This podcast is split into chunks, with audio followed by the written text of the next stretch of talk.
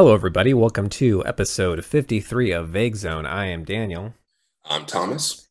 And today we are discussing the 2004 David S. Goyer movie, Blade Trinity, starring Wesley Snipes, Kris Kristofferson, Parker Posey, Ryan Reynolds, Jessica Biel. The cast, the list goes on. Um, Triple H. Oh, yeah. um, So, Thomas, before we get into the movie, will you read for us the IMDb synopsis? Uh, with pleasure. Okay. Blade Trinity. Blade, now a wanted man by the FBI, must join forces with the Night Stalkers to face his most challenging enemy yet, Dracula. Dracula. So, I want to just say, last Dracula. week it was my pick. I chose The Horror of Dracula starring Christopher Lee. I did not know that Dracula would be making an appearance in this movie. Uh, I just wanted to. I was just riffing on vampires, but uh, it it turns out it was a pretty good segue. Um, yeah, definitely. Thomas, what did you think of Blade Trinity? God damn, this movie is a mess, but uh, it has concepts that I like. It has ideas that I enjoy, but man, it is just uh, just a mess of a movie. And yeah, just Ryan Reynolds is just quipping all over this movie, just doing jokes that just do not land at all. Yeah. And uh, like the casting is like pretty good. Like I was joking, yeah, it's like I enjoy that. Uh, Patton Oswalt makes an appearance in this movie. Like uh, Dominic Purcell, I think is pretty good as Dracula, at least like visually. Um, but yeah, and yeah, Parker Posey is a nice, like, good, like minion vampire too. I think she's nicely cast in this movie. I enjoy her and doing like the like hamming it up as like you know kind of doing the goth thing a little bit. Um, but overall, yeah, just like the script is just really bad. The jokes are really bad. The the fighting is just like incoherent. The fighting fight scenes are just terrible in this movie. Um, there's some cool like arrow action with Jessica Biel's character, but and actually I do appreciate the shape shifting thing. We talked about that a little bit in our conversation about Dracula, mm-hmm. and they, this movie touches on it, and I think it uses that sort of somewhat well. But overall, yeah, it's just it's the weakest movie of the trilogy. I think it's yeah, it's not really connected to the other two in any other way besides it just having some references and having you know just being centered around Blade and this character related to the Whistler. But overall, it's just it's, this is a rough one. Um, it's yeah, it's, it lacks the charm of the first two, and yeah, I don't know what David S. David S. Goyer is like. He's he's good with like ideas and concepts, but as far as like directing movies, yeah, not that not that great. What did you think? Uh, yeah, it's easily the weakest one. Um, I think there's some decent action at the beginning and the end, but there were some sequences where I found myself getting bored during the action. Um, there's some really bizarre, bizarre stuff with Dracula in this movie. I wasn't, like I said, I wasn't expecting him to show up in here. Yeah. And we get some pretty odd sequences that are centered on him. Um, I hated Ryan Reynolds in this movie, like absolutely hated. I feel like as soon as he enters the movie, I I was checked out. Um, yeah, it, it took a major downturn for me. Um, yeah. I'm glad he found you know where he needed to be with Deadpool and that he's uh sent like focusing th- these energies there for that character. But here, I was just it was not a welcome addition for me. Um, Kris Kristofferson, once again, I think is kind of phoning it in in this one. There's some really clunky back and forth between him and Wesley Snipes. Um, but you know, we've we've seen we've seen them pull it off before, so I'm I'm mostly blaming David S. Goyer on this. Uh, I think he just yeah. did not get the performances he needed. Uh, Wesley Snipes, I think, still does a great job here. There's there's a moment where he's actually being um, he's surrendering to the cops, and despite the fact that it's at night and he's wearing sunglasses, uh, I still felt really bad for him in that moment. He still managed to give off a performance that made me feel, you know, pretty sympathetic to him. Um, yeah. But yeah, ultimately, this is like you said, it's a pretty messy movie. Uh, there's yeah, there's some interesting casting in here. Parker Posey, I I don't know why she's in this. like her her fangs the whole time. I'm looking at her mouth with the fangs in it. I'm just thinking about her with braces and um, what's that one? Best of Show, Best in Show. Okay, um, yeah. And... Yeah, it's, it's fun dress up. I think uh, if you're an actor in Hollywood and someone offered you a vampire movie, it's sort of hard to turn it down. So you know it's just going to be sort of schlocky and just you know just put on the teeth, do a little stuff with blood, and you know it'll be a little bit of fun. At the very least, it'll be you know something silly. It feels like they wanted uh, I'm not sure the pronunciation of her name. F- Fairuza Balk. Do you know know Fairuza Balk? She was in um, The Craft, and uh, she's what's his name? Yeah. The Waterboy's girlfriend. Oh, the okay. Waterboy. Um, it feels like they wanted her, but they just made up Parker Posey to kind of look like her. Um, Okay, I got that. Yeah, yeah. The casting is is interesting because yeah, we do have like Jessica Biel sort of like at, on the earlier half of her career, so it's like mhm. it- you know, it's sort of the camera is definitely sort of like really into her and fetishizing, you know, just her, you know, her sexiness and you know, Yeah. like unnecessary shower scene. yeah, superfluous shower scene, like cleaning the blood off or whatever. And then yeah, we also get Ryan Reynolds in like one of his earlier starring roles, and so yeah, I think he's like he isn't really figuring out who who he is as Ryan Reynolds yet, as far as like being on camera. Because yeah, it's just like, do we want him to be super sexy six pack Ryan Reynolds, or do you want him to be just like dick jokes at a miles per hour Ryan Reynolds? And he's just sort of stuck in the middle, just doing so much. There's a line in this movie where they're on a montage going out killing vampires, and he's just making jokes the entire time, and he stops and he's just like, "Sorry, I've had a lot of sugar today," and I was just like. Yeah, I feel like that's like either him just like I feel almost like an improv to me, where it's just like, okay, just sort of breaking the fourth wall a little bit and be like, hey, I'm acknowledging like this character is fucking obnoxious. And, and so like I know, I appreciate that little beat, but overall, yeah, and this yeah, this movie is just really nuts. I do appreciate that it is the first Blade movie that we get our like Marvel sort of crawl at the beginning. Yeah, I noticed it, that. it like I feel like it, it helps tie it into the overall like uh, Marvel mythos a little bit Mhm. more with that just addition to the beginning. But yeah, then he it starts off with him doing like uh, this really cheesy monologue about um, in the movies Dracula wears a cape and old and an old English man saves a day at the last minute with cross and holy water. We all know movies are full of shit, and so it just kind of starts off with like that that snarky tone Yeah. where it's like it doesn't really fit with the movie. Yeah, so what did you think about like the visuals? I think that's like a, a big part of this movie. There's a lot more like speed ramping and I don't know, just I don't it- know, it, I- feels flashier. To me, it didn't. I think Guillermo del Toro's movie is the flashiest one. Like with that opening action scene, we get a ton of like speed ramping and stuff, and and I, I think in the first movie we have that sort of weird, ridiculous car chase scene, uh, Yeah. which is all sped up. And I don't know. This is th- this movie felt like it had. It, it felt the most subdued, I think, out of the three. Okay. I mean, maybe the first one feels like very conventional, but yeah, I don't know. I think the word I was looking for, I think it just looks a little bit better. They just the benefit of this movie, you know, having it's more modern and it has just a little bit better effects with, you know, the vampire sort of ashing and burning away. So I thought those effects looked like I thought those looked pretty good, but yeah, just the the cutting and just like yeah, it didn't really complement that. I think Dracula looks really good. Like uh, the Yeah. transformations between human Dracula and the heavy uh, makeup effects Dracula, the more demonic version. But um, yeah, I appreciate that we get a little bit of a callback to the Reapers and how their mouths sort of unfold. And so that this movie sort of uses that yeah, well with Dracula, but then I think it uses it a little bit too much towards the end with the dogs. it was weird because it was like we need to heighten. We so like it was like okay, where do you go from double vampires? It was like is he just going to be fighting demons? And I Yeah. like that the trajectory is like he goes to Dracula, you know, this mythical vampire, the one who started it all. Um, but the way they depict vampires, in, or, or uh, the way they depict Dracula is instead of opening his mouth four ways, he opens it in six ways. like that's Yeah. their way of heightening. Yeah, yeah. And then he has this other form. He's like Frieza, you know, he can turn into this complete ugly version of himself that's just like the real messed up Dracula. Um, this Um, movie also gives us extreme vampires during the Jessica Biel scene because we get a, a vampire and a skateboard and a vampire and a BMX fight. Yeah, those guys are pretty rad. They were just having a good time. They just wanted to shred. They were just just doing their thing. Edgy teen vamps. yeah, that scene is uh yeah, it- it's it's nice. I mean, I I, I do appreciate.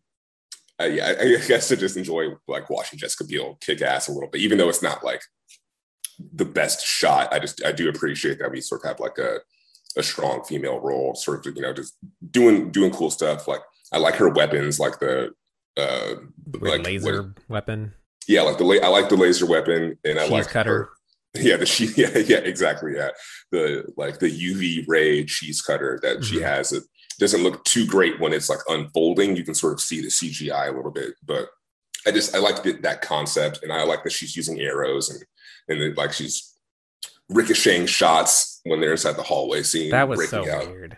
like Yeah, I- Ryan Reynolds being like, I can't shoot around corners, and then her saying, I can. It's like the clunkiest fucking dialogue. Yeah, yeah, yeah. No, the screenplay is just is just horrible. You can't can't even. I have nothing really good to say about the screenplay. And even when I first watched all three of these movies and did the three in a day, when I got to this one, I was the most exhausted, so I did not want to watch this movie at all. But I did appreciate, like you said, the inclusion of Dracula, and it made me think that I. Well, what do you think about this? Do you, like, I felt like the series sort of missed a really good chance by not building that up more throughout the trilogy and like sort of That'd sweet. hinting hinting at Dracula sort of being behind everybody. But I don't know, they sort of do like a cop out where they just like they go to the Middle East and they're just hunting around and they unearth Yeah. them on accident. And so I, I think it's just like Yeah, go ahead. Finish your thought. I was gonna say I, I felt like they might have been doing like uh, I don't know, capitalizing on like tensions from the Iraq War around the time or something like that. It's like think of that. 2004, and you're sort of casting this like somewhat like ethnic guy as Dra- uh, Dominic Purcell, who looks like he, he could be from the Middle East, and I think they were sort of playing with that a little bit, but not stating it too overtly. What is Dominic Purcell? Because I, I, he just looked like a white guy to me. Yeah, I don't know. Maybe maybe I was just sort of fooled. He's just he's he's got a, a tan look, and I was like, eh, he He's uh, like so I looked it up. He's born in England to a Norwegian father and an Irish mother. Okay. so, so completely wrong on my part, but still, um, yeah, I just thought that the, at least the setting might have been an allusion to that, and then also just the inclusion of the FBI as like the main villains, not the main villains, but the uh, a, a major part that sort of sparks this all off. The I mean, the, the FBI has been looking for for Blade this entire time, and it So- does so- sorry it does have like sort of a conspiratorial uh like sense to it where it's like okay are are the fbi in bed with the bad guys the vampires? Yeah, yeah, and so which is very you know if it is uh in regards to 9-11 or you know post post 9-11 uh united states if it is playing with the political landscape of that that's kind of subversive A little bit, yeah. I, I think it sort of goes along with what these movies have done already of just like the vampires are controlling everything. And so just when you think that, you know, there might be like, you know, a, a different entity or a different party that is going against Blade, it's no surprise they're they're a bunch of familiars and vampires as well. I was going to ask, what do you think about Dr. Edgar Vance? In the early in, the, in this movie, we have a scene where it's like a Charlie Rose type of like oh circle table interview type of thing, and they're like, "What do you think? Tell me more about this Dra- uh, Blade character. What do you think about that scene?" so i actually wrote that guy's name down what was it it's uh talk the actor. T- I wrote down Talking Vampires and Blade on Bentley Tittle. The name of the show is Bentley Tittle. yeah, that's Um, great. Yeah, I mean, so so the the scene that stood out with me with this doc that stood out for me with this doctor is the interrogation scene uh, when he's sitting across from Blade, and he straight up says like he starts t- talking about sexuality and vampires, and Yeah. then he asks Blade what his relationship with his is with his mother, which is like totally reflective of the conversation we had in the first episode. Yeah, that, I wrote that in my notes. I was like, Daniel was spot on, like talking about like the the transferring of fluids and talking about blood and, and how does this connect to your mother. I was like, damn, you nailed it right on the head. so it's like yeah like was david so which makes me wonder like how intentional david s goyer was being because he wrote all three of these movies like how intentional Yeah. was he being with what was happening in the first blade and like now he's commenting on it here or at least not really commenting on it but acknowledging it um yeah i don't know Yeah, I, I think it's spot on. Like, yeah, he's he's definitely con- making those connections because when you mentioned it, I was a little skeptical, and I was like, yeah, I could sort of see that. I feel like it was a little bit of a stretch, but he yeah, bones his fact that- mother yeah, the fact that yeah, he,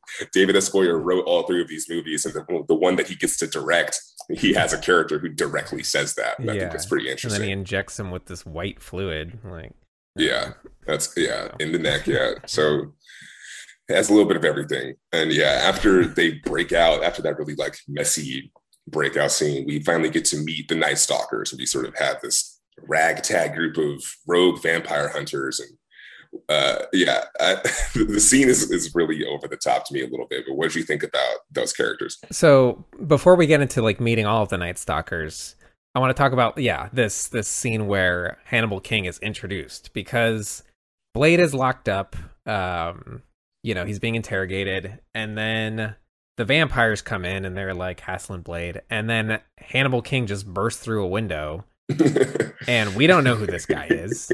And so it just feels like it has no causation. Like there's like it's just something is happening on screen now.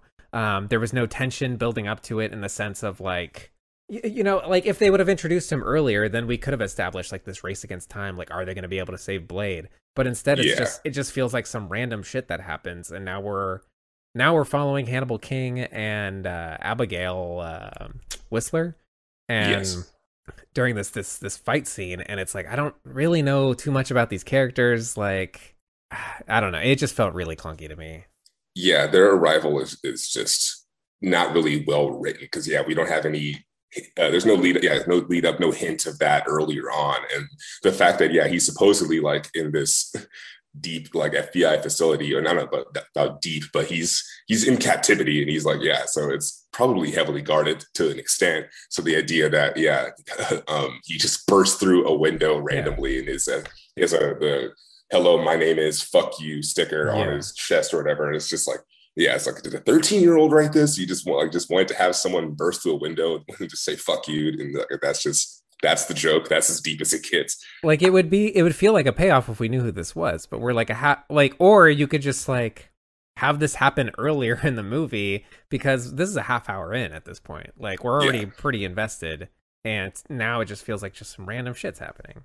Um, yeah, and then and then the the scene that follows isn't that great either. Yeah, and oh, there is a, a nice thing that's in this movie uh, earlier, uh, the Whistler gives him a new invention. He gives uh, he gives Blade uh, a serum inhaler. So this time mm-hmm. around, he doesn't have to sit in a chair and get injected via neck like this intense serum of like garlic or like like garlic water or whatever the hell it is. But yeah, now he just he's walking around with this inhaler, and so yeah, the idea that he bursts into the, the window and just like gives him this inhaler, it seems a little. Uh, just silly in execution because yeah, like he's got asthma. I, yeah, I don't know. It just makes it feel like the like the entire internal struggle of Blade. It just it I don't it feels like it is the word infantilized or like it just makes it feel like he it's like a little kid sort of when he's just like kind of hiding in the corner, just like doing this inhaler. I don't know. It just it didn't really work for me. I like he's the intensity. Not the badass anymore.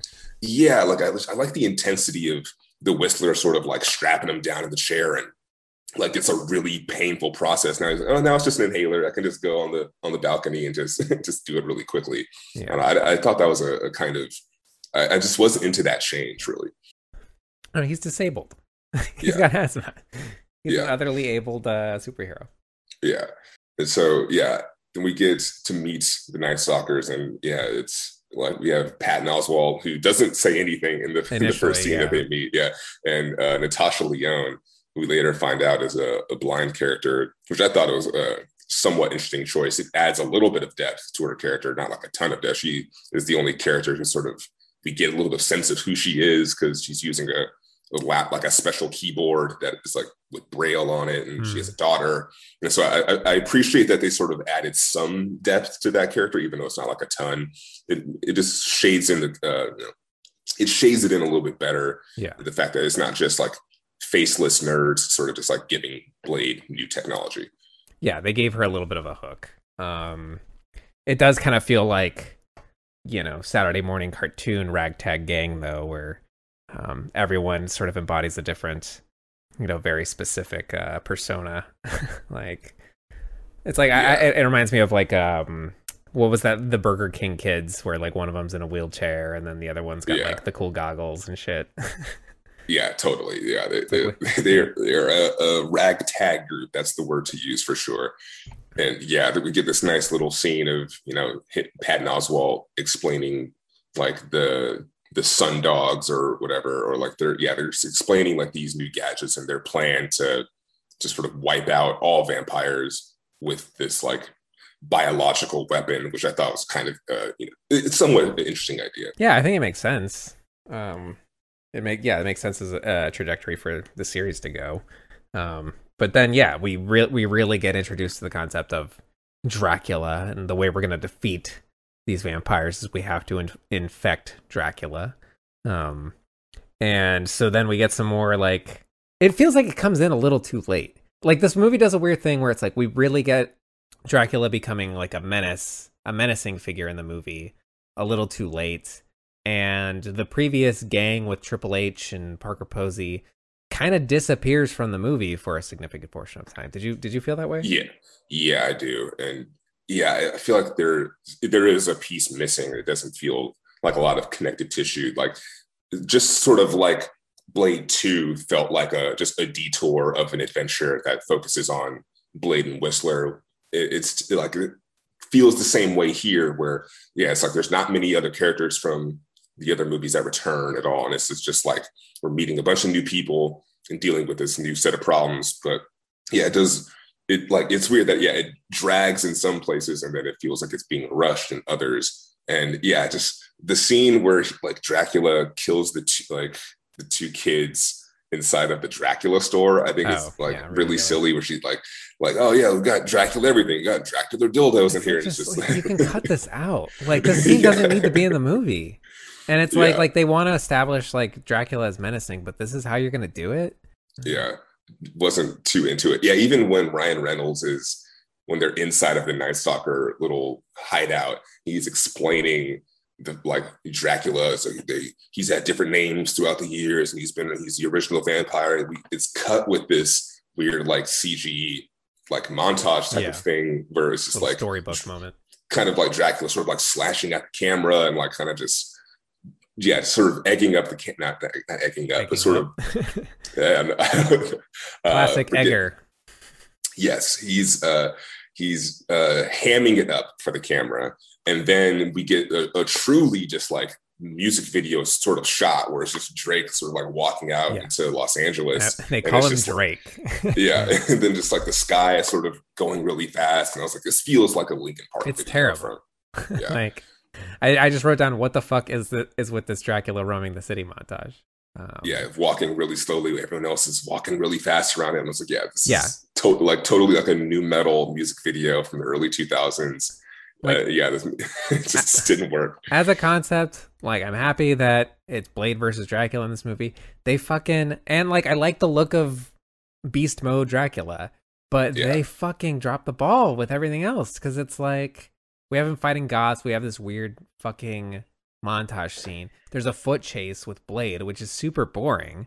Yeah. Uh, he like pushes a sco- Dracula pushes a scooter over. He pushes a bike down some stairs. There's a dog barking. There's a guy wailing on the guitar. Like, and then it, it concludes with Dracula throwing a baby at Blade, which is funny. like, it's yeah. a funny thing to include in a movie. But this yeah, Dracula, he says come on. Gushi, he says Gushi to the baby in the he most like. he should have just been in beast mode the whole the whole movie. Like, yeah, he should have been flying around and shit. He should have been turning into mist. Yeah, uh, and I do appreciate the fact that they had that conversation about like just like the rules of what Dracula can do because I think it yeah it does segue really nicely from us watching like one of these like original Dracula films Mm-hmm. and then like sort of comparing it to this where they're like yeah he can't turn into mist he can shapeshift but he can't shapeshift into animals which i thought was pretty interesting and a nice like detour and i, I do appreciate the the couple of fake outs that we get there's one in the middle where they go to find uh, Dr. Edgar Vance, and he's there. He he like his shirt's all open. Yeah, they're like, wait a second, and it's actually Dracula. So I, I do appreciate that little moment. Yeah. There is a, a, concept in this movie that I also really enjoy that we get a hint of in the first movie. They mention it sort of slightly in the second, but here we get a, a full on uh, scene inside of a blood farm, and that mm. was the the part that stood out to me the most when I watched this movie. What do you think about that scene? Um, I thought it was a little weird because it's like there's a person working there who just like doesn't react to anything that's happening. yeah, and, and like as soon as they're like, "Hey, what's what's the password?" They're like, "Oh, this is the password," and they like turn it off. He's like, "All right, all right," like. She's it's great because she's not a familiar. She has no allegiance. She's just that's just her nine to five. Look, she doesn't give a single paid, fuck. Man, like, got yeah. food on the table. Yeah, but I think conceptually, I enjoy that because I just like the idea that yeah, it's like they're preying on the homeless. It's pretty dark. I think it's uh, one of the darker concepts sort of raised by the trilogy of just like not only are the vampires in cahoots with the police and the FBI or whatever, they're also just like preying on the homeless and basically using them as their perpetual batteries in a yeah. sense and just like have an entire just library archive of humans just like vacuum so sealed inside of a inside of a warehouse somewhere. I, I, thought that was at least just like conceptually that stood out the most to me. Yeah and they kept them clothed in their little uh, pods. Yeah. Sort of makes vaguely like reference not referencing but it, it reminded me of like the dark side of like the pharmaceutical company, of just the pharmaceutical companies of like the idea of you know keeping you alive, just you know just just just for the sake of selling you more you know shit, selling you more medicine instead of curing you or something like that. I, it just it just felt dark. Just the idea of just being suspended in that that state. Does that tie into a doctor being allied with the vampires at all? Uh, possibly. I think so. I think that could work yeah, I think it might have been more on accident than than just like really clever writing. But I, I, just as a set piece, that one worked for me. It just felt like a nice, slower little moment in the movie. So yeah, so Dracula he ends up killing all the Night Stalkers. Well, all except our major Night Stalker. He kills uh, Natasha Lyonne. Dex is the character's name, Dex, and uh, yeah. Patton Oswalt's character. And um, so and he kidnaps uh, Natasha Lyonne's daughter, and so now it becomes a, a, game of like, okay, well we gotta we gotta save Ryan Reynolds because he's been kidnapped too. We gotta save the daughter, and uh, we gotta inject Dracula with this virus.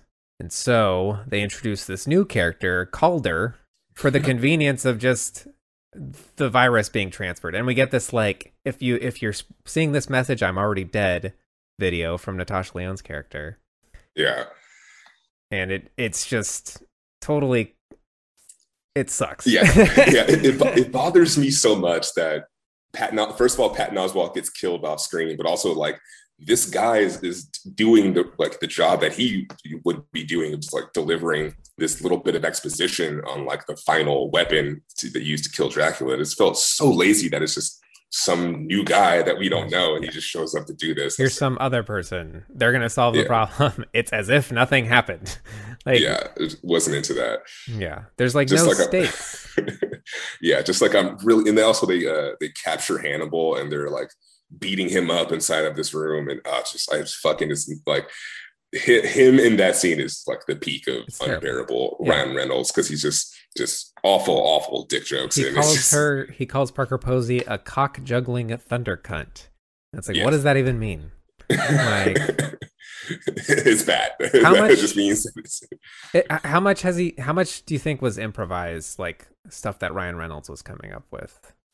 Um, I don't want to give him too much credit because, like I said, it's still pretty like early on in his career, so I don't know how much like control he would have in like a big budget final installment of a, a Blade, uh, you know, Marvel movie type of thing. But uh, probably some. I, you know, he's it, it actually in this trilogy has had lines that have been impro- not improvised, but like like the motherfuckers always trying to ice skate uphill. Like you said, is a uh, something that like Wesley Snipes just just said, and so they added into the movie. So I wouldn't be surprised if that same uh, fluidity and sense of collaboration would be here in this movie. But yeah, I don't know. I think I, I don't want to give him too much credit. I'll, I'll, I'll stick with that answer.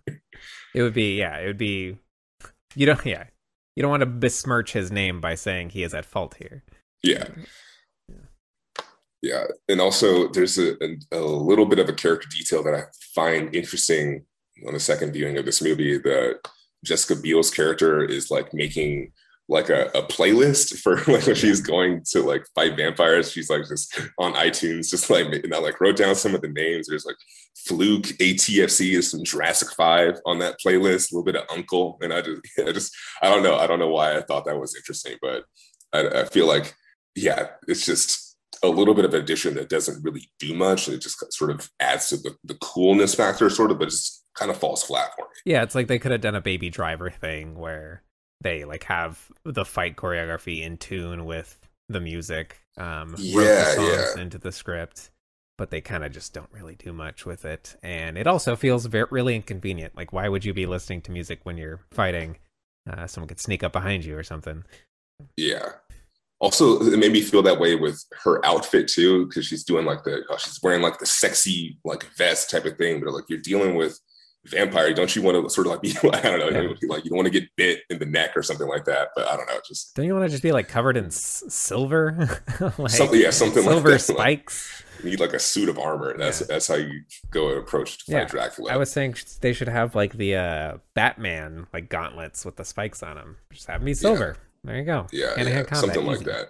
Um, Yeah, we also get a nice little fight scene with uh, Triple H versus Ryan Reynolds. So if you don't like Ryan Reynolds, you can watch that scene and watch him get beat up a little bit, which you know, might be enjoyable, enjoyable for some people. But yeah, Triple H has uh, these silver mouthpieces on his fangs. yeah. So that was an, a, got, like, interesting little touch. Or I guess they wouldn't be silver because he he's a vampire. He's allergic to silver. I guess yeah, that's true. Um, so just metal fronts in his Yeah. mouth. Hmm, plastic, colored plastic. Um, yeah, now that you mentioned that, I was like, yeah, that isn't actually interesting. That's just more confusing. Chrome. yeah, um, just to make him a little more intimidating. But yeah, what do you think of how this movie ends and the, our final action sequences and the showdown with Dracula? Yeah, I'm not like super into it. There is, if it was just better cut, I think I'd enjoy it a lot more. I do like the the back and forth between.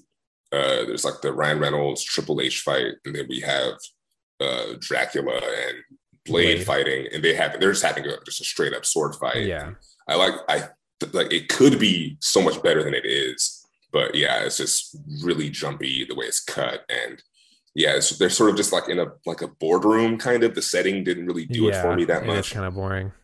And then it's like we get this little like sequence with the the Reaper dogs chasing after Ryan Reynolds, which I thought was just sort of unnecessary, and so there's just like a lot going on, and it just didn't really feel focused. It they didn't really feel like they were a team working together to Yeah, finish this problem. It's just like a lot of fights happening at once. and It's Yeah. just, just all over the place. it's not like everyone is kind of factoring into the success of one another. It's just kind of three independent things. Well, I mean, I guess Abigail shows up at the end and fires the bow, um, which plays into Dracula's defeat, uh, even if she misses. The better way to do it, you have all three of them fighting Dracula at the same. See, I need to write a fucking Blade movie because I think I can do it well.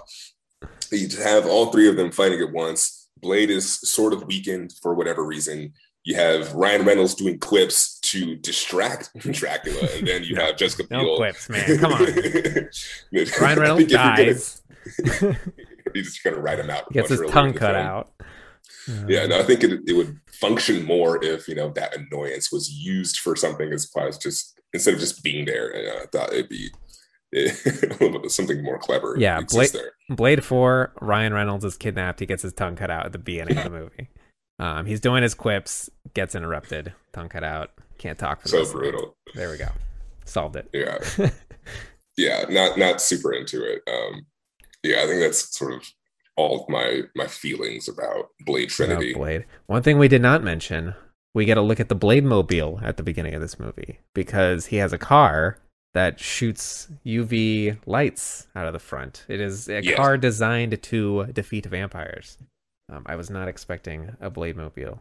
yeah yeah. i like yeah the use of light and that and i do I, I do like the little beat in the beginning where he's like yeah he's slaying all these vampires and he's really efficient at it and then he gets to the final guy like his line is really bad but i just like the idea that yeah he gets to the final guy and it's just just a human not a, a yeah i guess a familiar and he just takes out the fake teeth and yeah it's the first time in, in the trilogy that we see just blatant use of fake vampire teeth which Yeah. I, was, I was a fan of Yeah, I think it's honestly, I think it was like a. F- all right, there was some issues, but I was still on board with it up until Ryan Reynolds was introduced. because it's like I remember thinking like they say this is the worst one, but it's still a movie where Wesley Snipes wears sunglasses at night and slices up vampires with a sword. So how bad could it be? like I was still Yeah. having a good time. And then it just yeah, it it it it lost me. yeah yeah i feel it any other closing thoughts on Blade Trinity, final movie in the franchise? I think that's all from me. All right. What have you been watching this week? What have I been watching this week? Shit.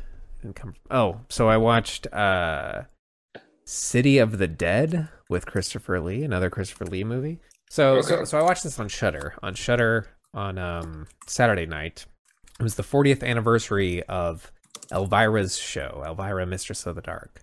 Okay, and cool. so she ended up streaming four movies. Um, her movie uh, was the 1st one. Then City of the Dead. Then I think it was The Haunting of Hill House, the one with uh, Vincent Price. I might, I may have gotten the order mixed up there. And then the last one was Messiah of Evil. And so I, I, I skipped the first movie because I'd already seen it uh, a couple times fairly recently. Um, but to the the last three I, I watched and they were all new to me. Um, City of the Dead. It was uh, yeah, it, it's weird. It came out. I, think it came out within a week of Psycho, and it is structurally very similar to it. It has like a lot of very similar beats. Uh, but this one is is about uh, witches and like burning witches and and cults okay. and stuff like that. Um, Interesting. so yeah, it is quite a different take. It is more of a B movie. It is not the masterclass that Psycho is. Um, but it's fun, you know, seeing Christopher Lee, a very skinny Christopher Lee, uh, creepy Christopher Lee. Um, then uh, The Haunting of Hill House with Vincent Price, not great. um, it like introduces a lot of like horror elements that kind of don't go anywhere. They leave you scratching your head wondering what the fuck was that all about. Um and the ending is just straight up goofy. Um Hmm. yeah, it is it's not it doesn't quite work as a horror movie for me. Um and then the last one, Messiah of Evil. It's a movie from the I want to say it's the 70s. It felt like a 70s movie. My mouse isn't working. Otherwise I would confirm that. But um yeah, let me let me just yeah, I can use my keyboard here. Let's see. 73. Yeah, 73. Um yeah, Messiah of Evil, beautiful to look at, a really well shot movie. Um it feels like a lot of 70 movies, it feels kind of gross. You feel kind of like sweaty and disgusting after a while of watching it. Um, Yeah, yeah. You could feel the stickiness of the theater floor. Um, but uh it, it kind of i don't know yeah it's like kind of this dreamy psychedelic quality and but it's not good it just feels hot you know um Mhm. and it uh it's just a little too slow for me uh it, it was really it's really interesting. So it's this movie about this woman who's like she goes to uh she's like investigating the i'm like struggling to remember it now. She's like investigating the disappearance of her father i believe. Her father was an artist.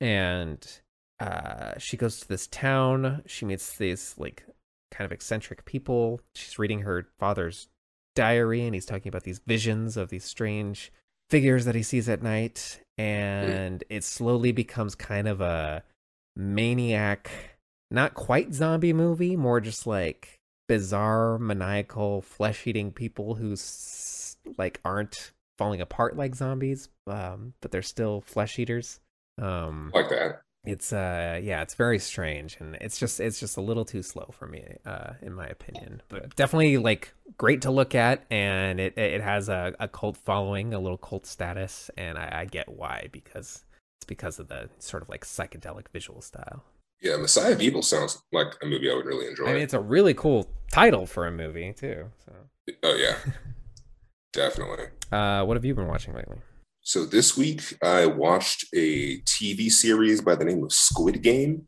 Mm. Have you have you heard about yeah this? it is uh has been making waves on twitter Yeah. And so a few weeks ago, when I went to go get my hair retwisted, I was in the Korean metro and, like, yeah, there was just an entire, like, I don't want to say diorama is not the word for it, but there's a bunch of there was a bunch of props inside of this area of the metro station. It was all dedicated to Squid Game, and it was like a really big like play structure and like a really big slide and like uh like a, a very big screen showing clips from the show which i tried to avoid because i was like i want to go into this blind as much as i can. But yeah it was just like a bunch of colorful like play sets inside of the korean metro. And i thought it was really interesting bit of uh bit of promotion and a bit of uh, and i really enjoyed seeing that. And so had a little bit of anticipation about hearing of the show.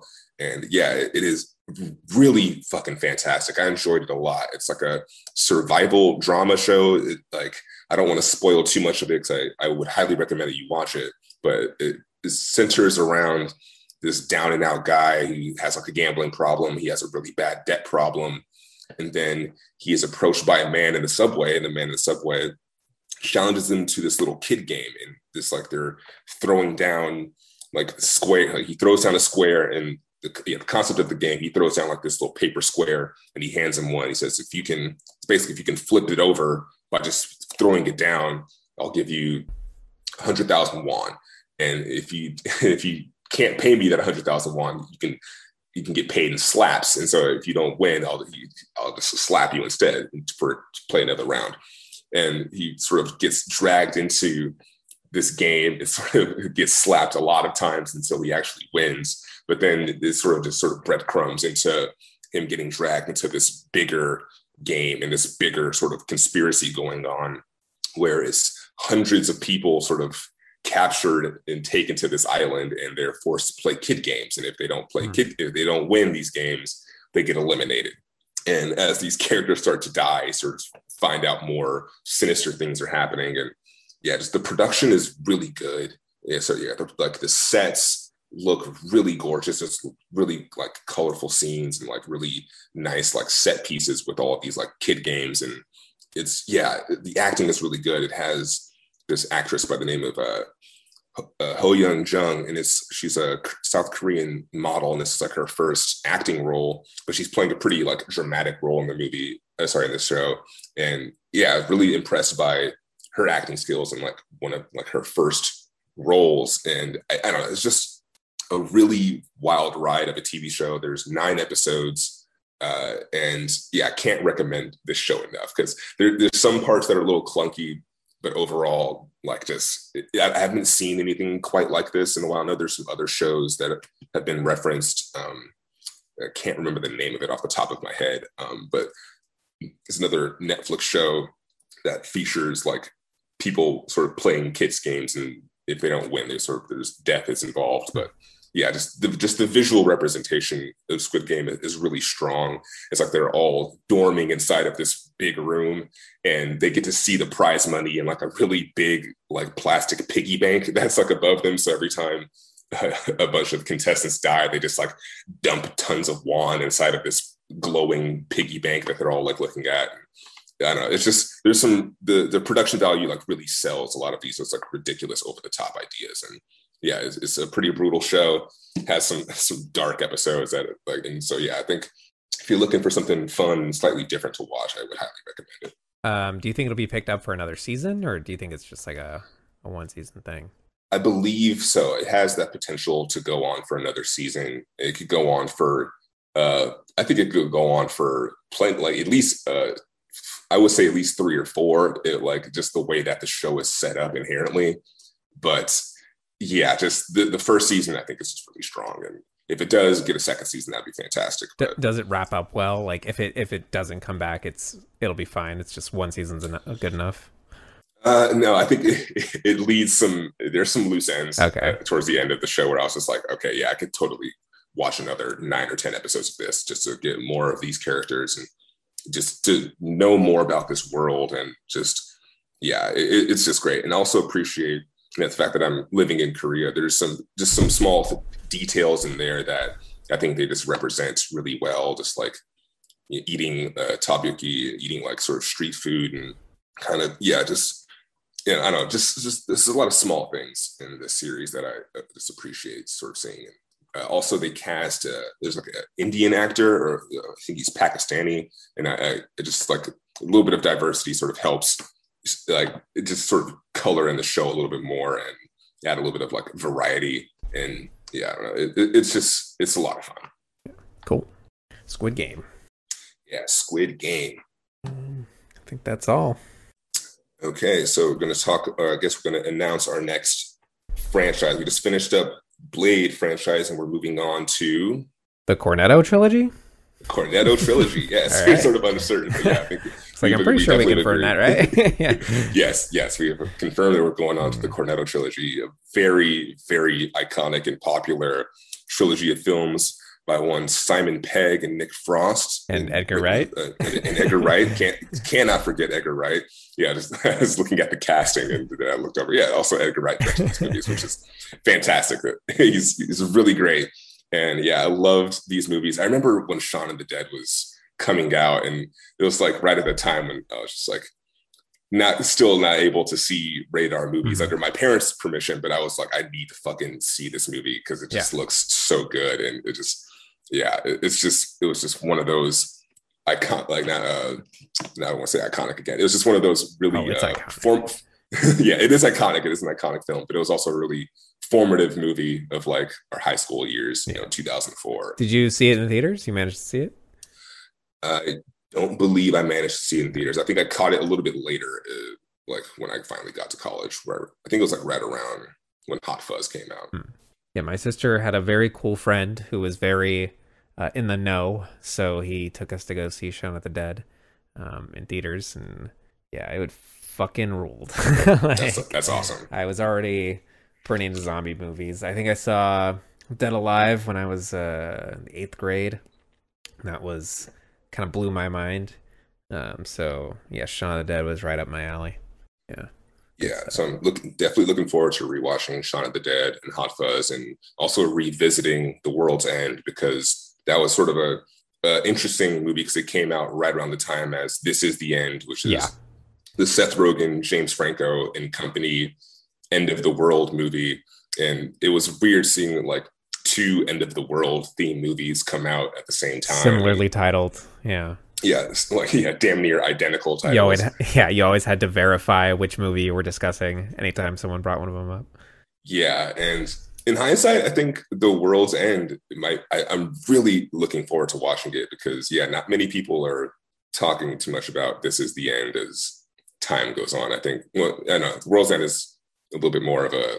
Uh, uh, I want to say it's. It, I think it's like beloved with like within like the pocket of people that like really love this trilogy. But yeah, I think I think it's aged well. Yeah, we'll we'll we'll see. We'll get there. Um, Yeah. because yeah, I, I agree. World's End seems to be the one that people don't focus on. I think there might have been a larger gap between World's End and Hot Fuzz than there was between Hot Fuzz and Shaun of the Dead, um, which may yeah, have Hot Fuzz. to that. Yeah.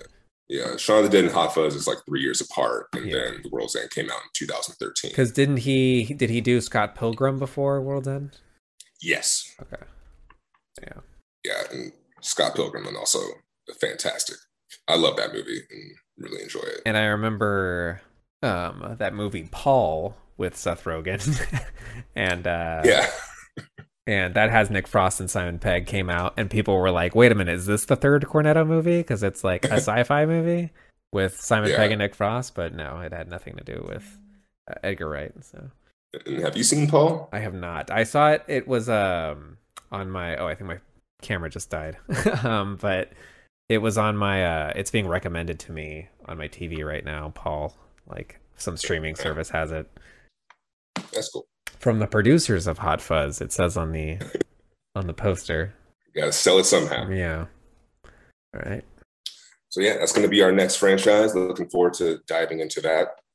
So yeah, this has been episode 53 of Vague Zone. If you would like to contact us, you can email us vaguezonepod at gmail.com if you have questions, comments, or concerns, or movie suggestions, franchise suggestions. If you would like to tweet at us, you can tweet at us on Twitter at Vague Zone. Uh, we're always on there, chit chatting it up, talking about movies as we watch them. So yeah, join us in the conversation on there. Yeah, next episode, uh, next episode, join us for Shaun of the Dead, 2004. Okay, it's been episode 53. I'm Thomas. And I'm Daniel. We'll catch you on the next one. Hey, take care. Bye.